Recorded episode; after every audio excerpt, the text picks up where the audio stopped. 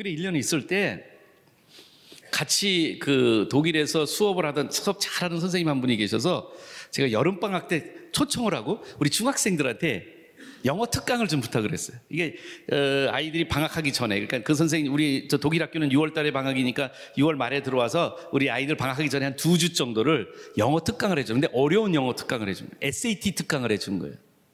그런데 어, 아이들이 이제 방과 후에 뭐 오후에 한 3시부터 한 뭐 두세 시간씩 매일 같이 사인업한 아이들이 하는데 나한테 강의 들었던 애들이 낮에요. 오후에 거기에 가서 강의를 듣는 거예요. 영어 강의고요. SAT니까 어려운 강의. 애들이 잘 모르는 단어들 많이 외우고 그래야 되는.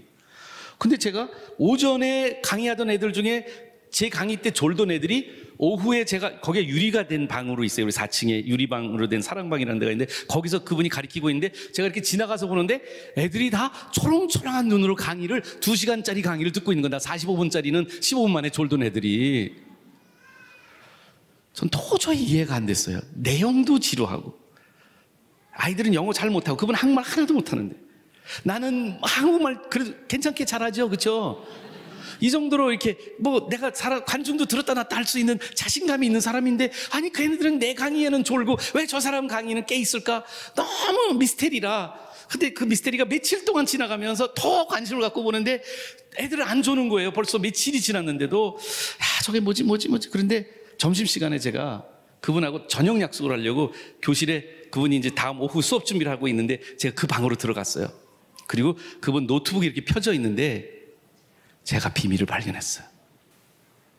그분이 뭐, 그, 여러분들 그거, 그거 뭐라 그러죠? 그 컴퓨터 스크린 이렇게 그거 뭐라 그러죠? screen saver라고 그러나요? 이렇게 이 컴퓨터가 이렇게 꺼질 때 이렇게 뜨는 사, 사, 그림들 있잖아요. screen saver가 있는데 어떤 screen saver냐면 이렇게 5초마다 한 번씩 이렇게 넘어가는 사진이 넘어가는 screen saver예요. 근데 그 screen saver에 애들한테 자기 한국말 이름을 영자로 써가지고 종이 찢어가지고 영자로 자기 이름 쓴 거를 요렇게 들고 선생님이 핸드폰으로 사진을 찍고 자기 컴퓨터에다 놓고 쉬는 시간에 애들 이름을 외우고 있는 거예요.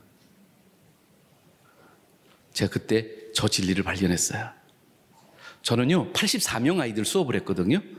근데 84명 중에 세 반인데요. 28명씩 세 반. 84명 중에 제가 이름을, 아, 이름 기억하고 싶, 내 수업이 중요하니까 수업을 열심히 했는데 애들 이름은 얘, 너, 뭐 이런 식으로만 애들 불렀지 이름을 부르지 않아. 명찰을, 이 학기 초에는 애들이 달고 다니는데 그다음부터 명찰 안 달려. 쪽팔린다고. 그래서 애들 명찰이 있을 땐 이름 불렀는데 명찰이 없을 때는 이름도 안 불렀니, 안 불렀거든요. 근데 그분은요, 온 지 이틀 사흘 만에 어려운 한국 애들 이름을 다 외워서 이름을 부른 거예요. 근데 중학교 아이들이 저 외국분이 내 이름 외우려고 몸부림치고 노력하는 것을 알고는 그분에게 마음을 열기 시작을 한 거예요. 다음 학기에 제 수업이 바뀌었습니다. 중학교 아이입니다. 상우라는 아이인데 제가 중학교 아이들도 다 저렇게 이름표를 학기 초에 받아가지고 사진을 찍었습니다. 전 그 선생님 라브 슈먼이라는 선생님이었는데 그 선생님보다 한 단계 더 하려고 어떻게 했냐면 저도 핸드폰 제 스마트폰에 이렇게 사진을 이렇게 넘기면 볼 수 있게 해가지고 했는데 저렇게 두 컷을 찍었어요. 하나는 이름표 있는 사진, 하나는 이름표 없는 사진. 그래서 이름표 없이도 외우려고 버스 타고 가고 뭐 제가 전철 탈 때마다 계속 아이들 이름을 84명 이름을 외웠어요. 더 홍다이도 있죠. 이렇게 홍다이 이름도 제가 이렇게 외웠어요. 그런데요. 정말 제 수업에 변혁이 일어났어요. 물론 이름만 외워가지고 그냥 무슨 마술처럼 그렇게 아이들이 관심을 갖고 눈을 반짝 뜬다는 게 아니라 제가 바뀌기 시작한 거예요. 제가 발견한 게 뭐냐면 내가 전달해 주려고 하는 정보를 우리 아이들한테 어떻게 꾸겨 넣느냐에 나의 관심의 모든 초미의 관심사가 있었던 그것이 이제는 먼저 그 학생을 개별적으로 내가 깊이 알면 그게 부모 같은 교사가 아닐까요? 엄마는 수학, 과학 잘 몰라요. 그러나 엄마는 자기 아이를 잘 알아요. 제대로 된 엄마라면. 물론 그 책 삶으로 가르치는 것만 남는다에 아주 그, 어, 뭐라 그럴까요. 제일 어, 감동받은 스토리 하나가 있어요. 그게 어, 발췌가 됐어요. 지금은 초등학교 교과서에 인용문으로 돼서 제가 저작권 협회로부터 어, 한, 한 회당 뭐 5원씩인가 이, 이, 이 저작권료까지 받는 게 있어요. 이 스토리예요. 우리 어, 삶을 가르친 거에 남는 기록한 이야기인데 초등학교 4학년 때 제 이야기를 드리려고 그래요. 저도 그 경험이 있었는데 사실은 잊어버렸던 거였어요. 수원에서 태어나서 초등학교 3학년 때까지는 한국에서 계속 살면서 한국 학교를 다녔죠. 초등학교 4학년이 돼서 안식년으로 미국을 갑니다. 저희 어머니 고향이 미시간인데 어, 아버님은 이제 여러 교회를 다니면서 모금을 하셨어요. 그리고 저희 어머니하고 저희 삼남매는 물론 주말이 되면 어, 주중에 오히려 오시고 주말에는 다른 교회를 가시고 그랬는데 저, 이제 어머니하고 저희 삼남매는 어, 선교관이 있는 교회. 근데 그 교회에 기독교 학교가 주중에는 교회 건물을 활용해서 학교가 있었어요. 우리 원천 교회 중앙기도 학교처럼요. 그래서 그 학교를 다니게 된 거예요. 4학년 때. 한국에서 3학년까지 다니다가 4학년 딱 들어갔어요. 제가 뭐가 제일 스트레스가 많았다고요? 그런데 첫날 첫 수업 시간이 스펠링이었어요. 여러분, 저는요, 학교 다닐 때 머리가 좋아서 그래도 공부 잘하고 선생님 자꾸 저를 반장시키려고 했는데 제가 안 한다고 그랬지 선생님 나 반장시키려고 그랬어요. 그런데 미국에 갔는데 제가 제일 두려운 게 뭐냐면 4학년에 딱 들어갔는데 애들은 벌써 영어, 거기는 국어죠. 그 나라 아이들한테는 엄청나게 3년 동안, 4년 동안 해왔는데 나는 이제 ABCD도 제대로 모르는 전데 어떻게 할까? 그 걱정이 많이 됐는데 어떻게 된 게 그 미스 샤프라고 하는 담임 선생님이 제 담임 선생님이었는데 그 반에 들어간 첫날 첫 수업이 2학기에 들어갔어요. 그것도 1학기 때 배웠던 어려운 단어들을 스펠링을 복습하는 시간이었어요. 선생님이 flash card라고 그래서 카드에 이렇게 단어가 있고요. 이게 선생님이 이렇게 보시고요. 단어를 읽어주시면 한 명씩 일어나서 그거를 스펠링을 맞히는 거예요. communication, C O M M U 뭐지 나 지금 잘 못한다. C 아 그러니까 그렇게 해서 스펠링을 하는 거예요. 그런데 제가 단어는 한 번도 다 못 들어본 단어들이고요. 어, 정말 저는 도저히 할 수가 없는 건데 그 아이들은 너무 잘하는 거예요. 그래서 앞에부터 쭉 가는데 제가 전학 들어왔으니까 뒷자리에 자석이 하나 있었거든요. 근데 저까지 오는 순간이 한 5분 내지 10분 걸렸을 거예요. 한 명 일어나서 마치고 또 한 명 일어나서 마치고 그랬는데 저는 그 순간이 점점 점점 점점 막 이 도살장에서 끌려가서 이 목베임을 당하는 그 순간처럼 저에게는 굉장히 떨리는 거. 나는 종이 쳤으면 하고 기도를 하는데 그 애들이 미국 애들은 왜 이렇게 적어요? 우린 제가 3학 4학년 때 미국 갔을 때 우리 반 애들 60명인데 거기 가니까 18명 밖에 없어. 아, 60명이었으면 그래도 내가 살아날 텐데 그 수업 시간 끝났을 텐데 근데 안 끝나고 절반도 안 됐는데 대 차례가 된 거예요. 근데 이렇게 카드를 이렇게 다음 단어를 읽기 전에 선생님이 다음 아이를 보는데 저를 보신 거예요. 그리고는 저를 보시더니 카드를 내려놓으세요. 미스 샤프가. 그리고 아, 조이 그러는 거예요. 요셉아 그러는. Can you come forward? 앞으로 나오라는 거예요. 나머지 애들은 자기 자리에서 했는데 나만 앞으로 나오라는 거예요. 나는 이 선생님이 나 잡아먹으려고 환장했구나. 나 이런 생각을 하면서 앞으로 나온 거 나 오늘 끝났다. 이제 죽었다. 이제 애들 앞에 서가지고 나 완전 그 나가는데 얼굴이 막 빨개지는 거 있죠. 너무 너무 창피한 거예요. 저는 수줍음, 부끄러움. 이게 한국에서도 시선이 싫었거든요. 사람들이 다 이상한 눈을 쳐다보는 난 학교 가서 첫날 첫, 첫 시간부터 학교 애들 속에서 영어 못하나 이런 찍히는 거 아닌가 하고 앞으로 그냥 얼굴이 빨개져서 나오는데 선생님이 저더러 칠판에 백묵을 잡으래요. 애들은 말로 하는 나더러 쓰라는 거예요. 이 사람 진짜 잔인하구나. 나를 이렇게. 백목을 딱 들었어요. 그랬더니 그 뒤로 제가 이렇게 칠판을 향해 등을 돌리는 순간 선생님 아이들한테 설명하는 거예요. 너희들한테 얘기해줬지. 요셉이는 한국에서 온 MK야. 선교사 자녀야. 근데 요셉이는 미국말로 공부하지 않고 한국말로 공부했거든. 그래서 이 스펠링 시간에 선생님이 요셉이한테 다른 스펠링을 할 기회를 주려고 그래. 그러면서 미스 샤프가 저한테 그러는 Can you write my name in Korean? 저한테 한국말로 선생님 이름을 쓰라는 거예요. 샤프 선생님 이름을. 여러분들 그때가 우리 샤프 나왔을 때거든요. 모나미 샤프. 그래가지고 제가 샤프는 잘 써요. 그래서 샤프 해가지고 칠판에 썼어요. 그냥 금방 쓰고 딱 돌아섰는데 학급에 난리가 난 거예요. 아이들이 그냥 오, OMG, oh my God 그러면서 아이들이 오, 얘네들은요 내가 무슨 이집트 hieroglyphic을 쓴 무슨 고고학자인 줄 아는 거예요. 한 번도 보지 못한 이런 글씨로 쓰니까 그러면서 남자 용감한 애가 손을 들어요. 그랬더니 미스 샤프가 yes, 타미 그랬더니 do you think He can write my name in Korean too. 내 이름도 한국말로 쓸 수 있을까요? 아이, 타미는 쉽죠. 타미. 한 세 명 이름 써주니까 선생님 이제 그만이에요. 수업 시간 끝날 때가 됐다고 제 자리로 돌아갔더니 수업 진도를 못 나가는 거예요. 애들은요 다 공채까지 와서 네 이름도 쓰고 내 이름도 써라 막 애들이 그러는 거예요. 쉬는 시간이 됐는데 반으로 애들이 막 소문을 낸 거예요. 전교에 소문이 퍼져가지고 점심 시간이 되니까 애들이 다 나한테 내 한국 이름 사인 받고 싶대 그때부터 징조가 있었어요. 나 사인하는 사람이 될 거라는 걸. 요즘도 삶으로 가르치는 것만 남는다. 사인 많이 해줘요. 근데 제가 농담으로 드리는데 미스 샤프는 저에게 굉장히 중요한 교훈을 주셨어요. 웬만한 선생님 같으면 전학온 영어 잘 못하는 아이는 문제 아동이고요. 진도 나가는데 장애를 끼치는 아이로 굉장히 싫어해서 아무도 안 받으려고 했을 거예요. 근데 미스 샤프는 저를 보셨어요. 저의 참 모습을 보셨어요. 얘가 뭘 못하는가? 얘가 무슨 말썽을 부리는가? 얘는 무슨 문제가 있을까? 그걸 본 게 아니라 제 안에 깊숙이 있는 나의 정체성이 선생님의 정체성하고 만난 거예요. 나를 보시는 선생님의 관심은 진도가 아니었어요. 나의 존재가 더 중요하셨어요. 그분한테는. 저에게 미스 샤프는 엄마 같은 선생님이었어요. 진짜로. 저를 꿰뚫어 보실 수 아는, 그렇지만 저를 사랑하시는. 나의 못하는 것도 아셨어요. 근데 나의 잠재력을 더 잘 알고 계셨어요. 아까 제가 그 스승이란 단어가 영어로는 tutor, 학원 강사 이런 의미를 가졌다고 말씀드렸죠.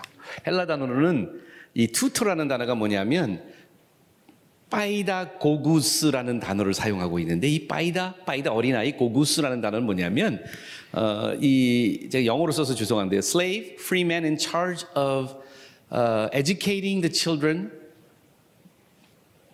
employed by the wealthy family. 그러니까 무슨 얘기냐면 돈 많은 사람들이 사실 노예 신분을 이제 돈 가지고 사 가지고 이제는 상류층에 들어가려고 하는 사람들이 순회하는 강사들. 우리로 말하면 이게 집집마다 다니는 과외 공부 강사, 학원 강사, 뭐 요즘은 어, 대전 사는 강사들이요, 대치동 전셋집 사는 강사들, 그 쪽집게 과외 강사들 이런 분들을 고용하는 것이 헬라 그 당시 고린도 지역에 너무 많았던 것이에요. 왜? 이 당시엔 심지어 아리스토텔레스 같은 철학자들도 페다고구스 역할을 했어요. 이렇게 부잣집에 가서 돈 받고 그 어린아이들을 가르친 거예요. 그 사람들은 어떤 사람들인가? 여러분들, 저는 그런 사람들은 프로라고 생각을 해요. 여러분들 우리나라에 한문으로 사자가 있는 전문가들이 많이 있죠. 그렇죠? 어떤 사람들이 전문가냐면 뭐 이런 사람들이 전문가죠. 우리 어 뭐 영양사, 변호사, 회계사, 조종사 이런 사람들은 어 저 선비 사자인가요? 저걸 쓴, 쓴 쓰잖아요. 한문으로. 근데 제가 한문 풀이는 잘 못해요. 저, 저희 우리 시대 아까 손 들은 사람들 기억나세요? 우리가 중학교 1학년 때인가 2학년 때 한문이 없어졌어요. 과목에서. 기억나세요? 기억 안 나시는구나. 우리는 그때 막 국어 순화 운동 그래가지고 한문을 중학교 때 배우다 말았어. 그래서 제가 돌팔이 한문이거든요. 그런데 제가 적어 알아요. 선비사자가 무슨 의미를 가지고 왔냐면 십자하고 일자가 합성된 거예요. 다시 말씀드리면 그 분야에서 하나부터 열까지 알고 있는 사람, 조종사, 영양사, 회계사, 이 사람들은 조종사는 조종에 대해서 하나부터 열까지 알고 있는 사람이에요. 그래서 다시 말하면 전문가고 프로란 말이에요. 돈을 받고, 프로는 어떤 사람이에요? 돈을 받고 전문적인 지식을 가지고 그것을 활용해서 돈을 받는 사람들이에요. 물어봅니다. 여러분들 그런 사자세요? 주일학교 선생님들 얼마 받으셨어요? 지난주에 가르친다고. 아무것도 안 받으세요? 여러분들 진짜 nothing이에요? 아무것도 없으세요? 여러분들 잘 가르치세요? 그럼 good for nothing이네. 아무 별볼이 없는 사람들이신데 그런데 교사는 저 사자 안 쓰는 거 아세요? 한문은 제가 잘 몰라서 옥편을서 찾아봤는데 저 사자를 쓴대요. 스승 사자인가요? 저 한문 전문문 있으시면 저 보지 마세요. 이따가 저 책이 만져요. 근데 저 옥편의 뜻은 뭐냐면 뭐 언덕변에다가 뭐 두건을 두른 사람 뭐 이런 중국의 유래가 있는데 마을에 사람들이 모이면 언덕 가까운데 모이면 거기에 리더, 멘토에게 머리에 두건을 씌워서 그 위에 이렇게 세운다 해서 스승사자가 저렇게 나온 거래요. 근데 재미난 사실은 다른 전문 직종은 선비사자를 쓰는데 교사하고 목사는 스승사자를 쓰는 거 아세요? 우리는 투터가 아니라 멘토가 돼야 돼요. 프로페셔널은 있어요. 근데 여러분들 대부분 우리는 그 프로페셔널들을 세상에서 만나는 거 별로 안 좋아해요. 여러분들 변호사, 판사 만나는 거 좋으세요? 검사? 안 좋아요. 어쩔 수 없을 때 필요하지 그분들의 전문 지식이. 그러나 교사나 목사는 항상 부모처럼 필요한 존재가 아닐까요? 주일학교 교사는 그런 역할이 우리들의 정체성이라고 저는 생각을 합니다.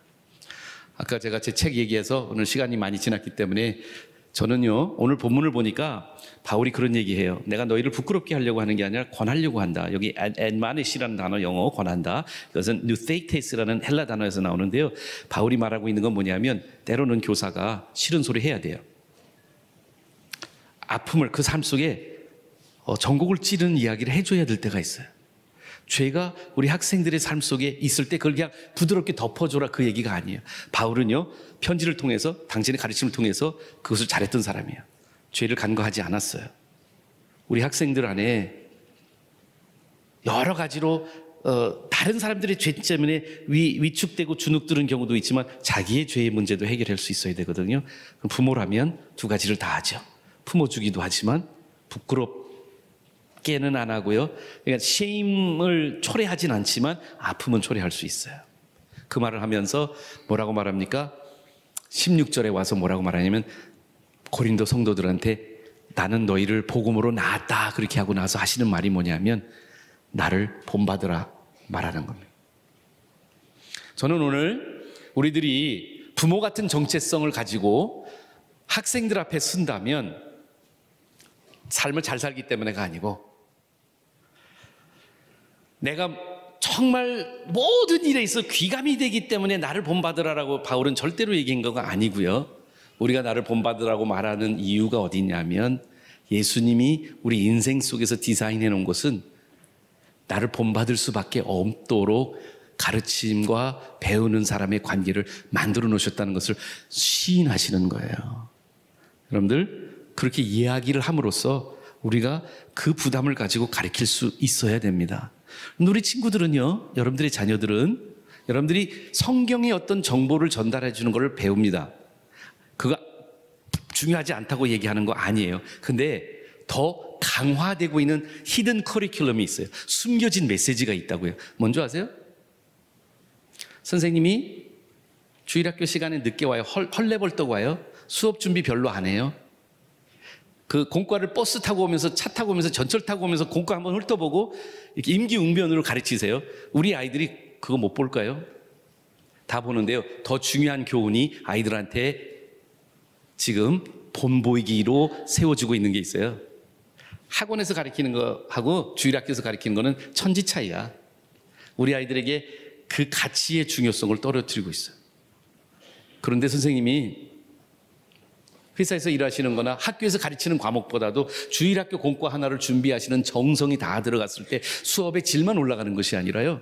일찍 오셔서 기도하시면서 아이들의 이름을 하나씩 불러가면서 여러분들이 일주일 동안 기도하시고 준비하신 것에 아이들의 메시지는 어떤 메시지가 되는 줄 아세요? 히든 커리큘럼. 보지 않고 옆에서 어깨 너머로 보는 거 그게 뭔지 아세요? 어머, 저분은 학교 선생님인데 학교 교 가르치는 것보다 주일학교 공과 한 시간을 굉장히 중요한 건가 보다. 우리 아이들에게 믿음은 잡히는 것이지 너 이렇게 해 하고 가르쳐지는 것이 아니라는 말씀. 이 말씀은 제가 그냥 여러분들한테 말씀만 드릴게요. 하나님의 나라는 말에 있지 않고 오직 능력에 있음이라. 권위 있는 선생님. 부모 같은 정체성을 가진 선생님, 삶으로 본을 보여주는 선생님, 그 가르침 자체에 authority가 있는 선생님. 이건 뭘까? 권위적인 아닙니다. authoritarian이 아니고요. 권위 있는 가르침. 요거까지는 말씀 보아도 좋겠네요. 예수님의 가르침이 그랬어요. 마태복음 7장 28절 29절에 예수님께서 산상수를 마치니까 그 말씀을 마치는데 무리들이 가르치심에 놀라는데 왜요? 그 가르치심이 뭐라고요? 권위 있는 자 같고 서기관과 같지 않았다. 그 말을 하거든요. 저 의미가 뭘까요? 여러분, authority라는 단어, authority라는 단어가 영어 단어예요. 아이, 아, 쉬워서 여기까지 하고 갈게요. 예수님은 amazing하고 authoritative 했는데 파커 파머 아까 처음에 읽어드린 글에 파커 파머가 테크닉에 대해서 얘기했잖아요. 테크닉을 중시하는 문화에서는 우리는 종종 권위를 권력, 파워와 동일시한다. authority를. 그러나 이 둘은 같은 것이 아니다. 파워, 권력은 외부에서 내부로 작용하지만 권위는 authority는 내부에서 외부로 뻗친다. 권위는 뭐냐? 자신의 말과 행동과 삶 등의 저자가 되는 것, 즉 주인이 되는 사람에게서 나오는 것이다. 여러분들 authority 권위라는 단어의 앞부분에 어원은 뭡니까? author입니다. author는 뭐죠? 저자라는 거예요. 다시 말씀드리면 authentic하게 내 자신이 내 정체성에서 스스로 만들어내는 것. 내가 권위 있는 교사가 된다는 것은요. 많이 알고 있는 거를 아이들한테 뻐개듯이 많이 전해줄 때 내 자신감과 권위가 나오는 게 아니고요. 요 예화 하나 드리고 오늘 말씀하실 건데 내 자신의 연막과 가면이 벗겨져서 내 삶이 그냥 그 모습 그대로 나타나는 거예요. 제가 독일에 있을 때 저는 기독학교의 책임자로서 MK 스쿨에 가서 거기 있는 선교사 자녀들에게 성경 선생님으로 1년을 가르치기로 헌신하고 갔는데 저는 착각했어요. 선교사 자녀들이니까. 나는 목사고 나는 자기들을 사랑해서 거기까지 왔으니까. 근데 여러분들 모든 선교사들이 겪는 똑같은 경험을 제가 했어요. 뭐냐면 선교사들은요 가기 전까지는요 굉장히 up돼 있어요. 교회에서 막 파송한다고 막 헌신한다고 막 교회에서 파송 뭐 여러 가지 해주잖아요. 기도해주고 사람들이 오그 정말 선교지까지 엄청난 일에 동기부여해서 딱 가면요 선교지에서는 아무도 환영하는 사람이 없잖아요. 너 왜 왔니? 선교지에서는 필요를 못 느끼죠. MK들도 마찬가지예요. 내가 갔는데 당신은 뭐야? 이런 태도예요. 그래도 저는 열심히 수업을 준비해서 제가 갈고 있는 협동학습과 모든 걸 다 동원해서 재밌게 수업을 열심히 했어요. 애들은 그래도 서양 애들이라 좀 예의 바르게 친절하게 아, 그래도 이렇게 잘 저를 이렇게 그래도 따르는 신용을 했어요. 근데 한 놈은 목사들인데 프랑스에서 바로 그 국경 넘어서 프랑스에서 아버지가 목회를 하고 있는 이, 이 녀석은 원래 나중에 알고 보니까 좀 악명 높은 문제 아동이었는데 제 수업 시간에 다리를 이렇게 딱 꼬고요. 노트북을 꺼내서 그 만화를 그리고 있어요. 근데 제가 처음에 가자마자 한 게 뭐냐면 마태복음 5, 6, 7장을 암송하도록 아이들한테 이제 이렇게 우리는 암송할 거야. 그래서 매일같이 이제 나눠서 암송 점검을 하는 걸 한 15분 이상을 매일같이 그 반에서 그렇게 했어요. 그리고 아까 말한 것처럼 뭐 사탕도 주고 뭐 여러 가지 뭐 윽박 지르기도 하고 여러 가지 동원을 해서 이 아이들이 암송을 하도록 했는데 이 녀석은 암송을 안 하는 거예요. 죽어도 안 하는 거예요. 한 3주, 4주가 지났을까? 제가 하도 화가 나서 애가 완전히 딱 꼬나보듯이 저를 보면서 아무것도 안 하고 암송할 때 특별히 얘가 날 째려보고 있길래 제가 애들 앞에서 무안을 줬어요. 너 그러면 밖에 나가. 그랬더니 진짜 나가더라고요. 어, 그 다음에 내가 갑자기 뭘 해야 될지 모르는 거예요. 협박을, 아이가 그대로, 협박을 그대로 챌린지를 받아주니까 그래서 제가 따라 나갔어요. 그러면서 야, 너 뭐가 문제냐? 내가 뭐 잘못한 거 있으면 얘기해줘라. 그랬더니 얘가 딱 한마디 하더라고요. 선생님, 우리들한테 외우라고 그랬는데 선생님 못 외우셨잖아요. 제가 아이들한테 내가 못 외우고 있다는 거를 제게 잘 감췄거든요. 그러니까 조금씩은 외워요. 조금 알아요, 내막은. 그런데 애들은 외우라고 철저하게 토시도 하나 틀리지 말고 외우라고 하면서 저는 이런 것도 핑계 댔어요. 어, 나 한국말로 다 알아. 근데 그 녀석은 저희 가면을 꿰뚫고 다 본 거예요. 수업 마치고 집에 가서 고민이 많이 생겼어요. 내가 저 친구를 어떻게 할 건가? 아니, 다른 친구들 앞에서 내가 이렇게 나에게 내 권위에 순종하지 않는 아이를 내가 어떻게 할 건가? 막 고민하고 밤새 기도하는데 하나님이 한 가지 메시지만 주더라고요. 너가 잘못한 거를 학생들 앞에서 고백하라. 다음날 수업 시간에 제가 그 친구 이름을 부르면서 친구가 목사님한테 이야기를 해준 게 사실이었는데 내가 오늘 용서를 구해야 될 것 같아. 내가 너희들한테 외우라고 한 성경 구절들을 목사님은 외우려고 노력을 안 했어. 내가 지금 이 많은 분량을 제대로 너희들처럼 외울 수 있을지는 모르겠어. 근데 오늘, 오늘부터 목사님은 내가 못 외울 때마다 너희들 앞에 와서 못 외웠다고 얘기할게. 그 대신에 나도 노력할 테니까 우리 내일부터 다 같이 외울까? 그리고 그날 방과 후에 교장 선생님 교장실을 찾아갔어요. 그리고 교장 선생님한테 말했어요. 선생님, 수업 마지막 날 채플 시간을 저한테 혹시 할애할 수 있나요?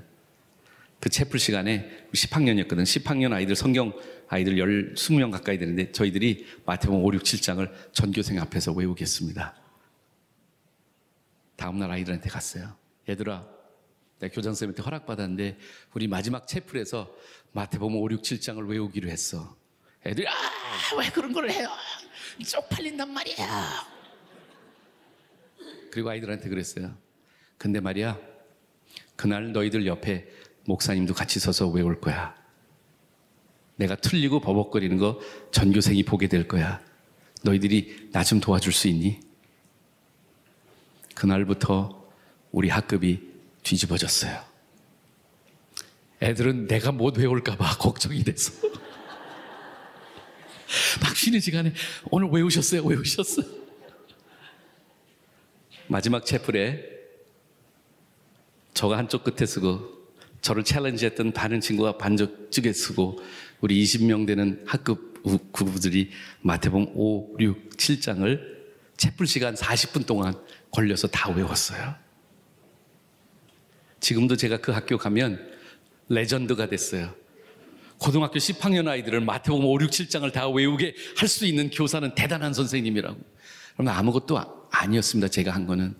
저는 제 있는 모습 아이들 앞에서 정직하고 진솔하게 저의 부끄러움을 드러냈습니다.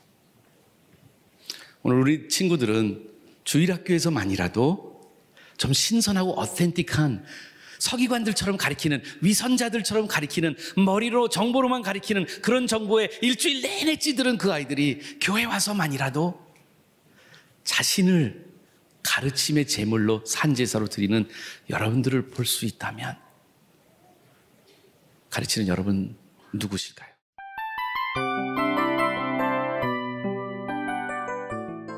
이 프로그램은 청취자 여러분의 소중한 후원으로 제작됩니다.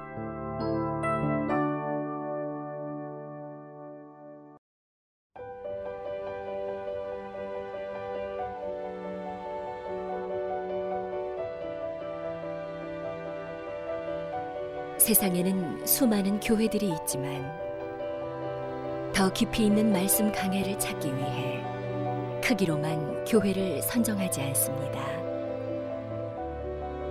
보다 좋은 영적 콘텐츠를 더 많이 나누기 위해 방송비를 받지 않습니다.